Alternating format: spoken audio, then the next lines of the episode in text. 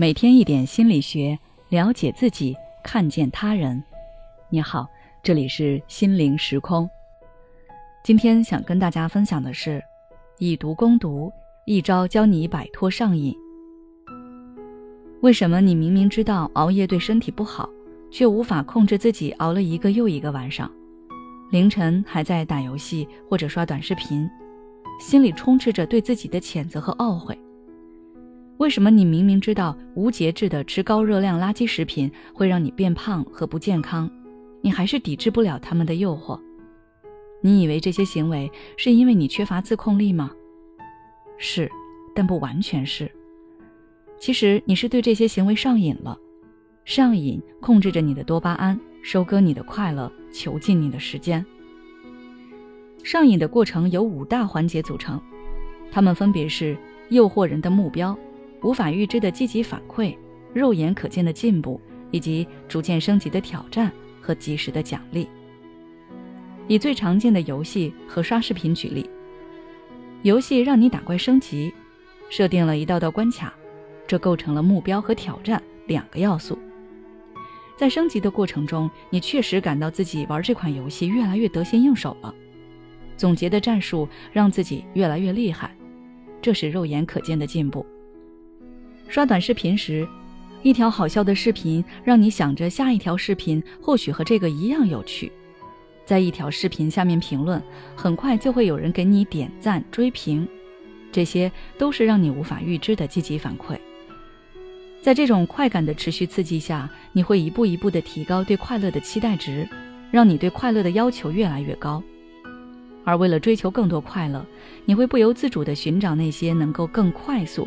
更加充满感官刺激的娱乐项目，所以你会发现，有些人会为了游戏通宵达旦，毫不犹豫地充值金币，为了更好的装备，以达到尽快通关的目的。为了一时的快感，你要付出的不仅是时间和金钱，甚至连宝贵的健康也要付出。毫无克制的上瘾行为会让人不知不觉地坠入深渊。那该如何做才能摆脱上瘾呢？不妨试着以毒攻毒。当你一次次告诉自己放下手机去健身、去看书，却又一次次失败时，我们就要知道我们的大脑是有惰性的。放下手机去健身、去看书的行为，都是需要付出意志力，而意志力说白了就是要和自己的欲望对抗，去做自己可能并不是真正想做的事情。我们的大脑明白，我们并不是真正想去做那些事情。所以也就不会指挥你去行动。其实惰性才是我们的本性，想仅仅通过强硬克制自己的欲望来达成目标，往往达不到很好的效果。如果不用克制惰性，而是利用惰性去克服惰性的话，那就会有克服上瘾意想不到的效果。以前没有花呗的时候，大家常常都用信用卡。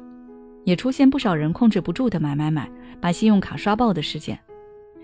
后来有人就把信用卡放进冰箱去冻起来，等到要刷卡的时候就需要化冻。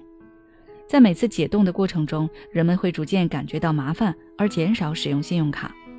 这就是利用人的惰性去对抗惰性，让你想清楚自己真正需要的是什么，自己的消费是不是不够理智。回到打游戏、刷视频等这样的上瘾行为也是如此。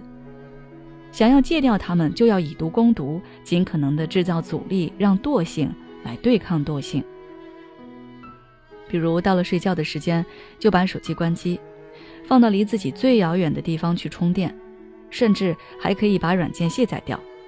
这样一来，当你再想刷手机的时候，就会产生一种好麻烦的感觉，思考的时候就会更加理性。你想要的到底是一时的快乐，还是长期的健康呢？我相信，冷静下来以后，你一定知道该怎么做。好了，今天的内容就到这里。如果你想要了解更多内容，欢迎关注我们的微信公众号“心灵时空”，后台回复“上瘾”就可以了。